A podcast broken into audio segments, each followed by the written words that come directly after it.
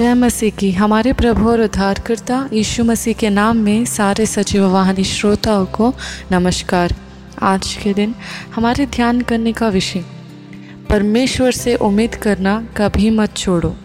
हमेशा हमें परमेश्वर से उम्मीद करना ही है। लोगों से उम्मीद करने से कुछ नहीं होता। थोड़ा ही हो सकता है, पर ज़्यादा नहीं हो सकता। और हमें पूरी तरीके से संतुष्टि हम नहीं पाते। इस वजह से आप कभी भी परमेश्वर के ऊपर उम्मीद मत छोड़िए। वो अच्छा है, वो भला है, वो हमारा खुदा है, वो हमारा पिता है, और वो सामर्थ्य भी है। पूरा दुनिया उसका है। सब, सारी सृष्टि उसकी रचना है, उसकी हाथ की, उसकी मुँह की बात की रचना है। क्या वो बात आज के दिन आपको पूरी तरीके से वापस सही रास्ते पे नहीं रख सकता? कभी संदेह ना करिए, और कभी भी परमेश्वर की पर उम्मीद मत छोड़िए, क्योंकि जो भी उसके ऊपर उम्मीद रखता है, वो कभी शर्मिंदा नहीं होता, वो कभी लज्जित नहीं होता। और परमेश्वर की सामर्थ्य के अनुसार आप उम्मीद रखिए, क्योंकि हमारा परमेश्वर हमारे मांगने से ज़्यादा, हमारे सोचने से ज़्यादा, हमारे समझने से ज़्यादा देता है हमें। हमें कभी भी उम्मीद नहीं हारनी है। अगर हम देखें मरकुस पाँचवा अध्याय उसके छब्बीसवें पद से लेकर उनतीसवें पद तक इस तरीके से लिखा है। इधर हम एक स्त्री को देखते हैं, जिसको लहू बहने का रोग था।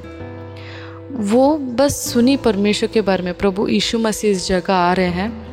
वो बहुत ज़्यादा चमत्कार करने वाला है करके उसने सुना। सुनने के वजह से क्या हुआ? उसको विश्वास आया और विश्वास से उसके अंदर उम्मीद जगा कि इतने सालों से मेरे अंदर जो रोग है, मेरे अंदर जो ना ठीक होने वाली कमी है, वो ठीक हो जाएगी। और मेरा हर एक तकलीफ़, मेरा हर एक बहता हुआ ये लहू रुक जाएगा, क्योंकि मेरे परमेश्वर सामर्थ्य है। और मैं बस उम्मीद और विश्वास से आगे बढ़ पाऊँ तो मुझे अपनी चंगाई प्राप्त हो पाएगी। और उसने क्या किया? उसने अपनी चंगाई को प्राप्त किया, बस तुरंत ही तुरंत। जैसे ही उसने छुआ, मसीह यीशु के वस्त्र को तो तुरंत उसने अपना चंगाई प्राप्त की। तो आज के दिन आप बहुत ही देर से, बहुत ही सालों से आप उम्मीद कर कर आज के दिन छोड़ रहे होंगे। तो परमेश्वर आप ही से बात कर रहा है। वो आपको चला सकता है। तुरंत चमत्कार, तुरंत चंगाइयाँ, बहुत सालों से जो उम्मीद करके रखते हैं, उनको ही तुरंत चंगाइयाँ प्राप्त हो पाती हैं। आप जानते नहीं हैं कि मेरी चंगाई कब होगी, पर आपकी चंगाई अभी भी हो सकती है, इस वक्त भी हो सकता है, या अगले घंटा भी हो सकता है, या नहीं तो आप पहले से ही चंगाई प्राप्त किए हुए हैं, बस आपको देखना है।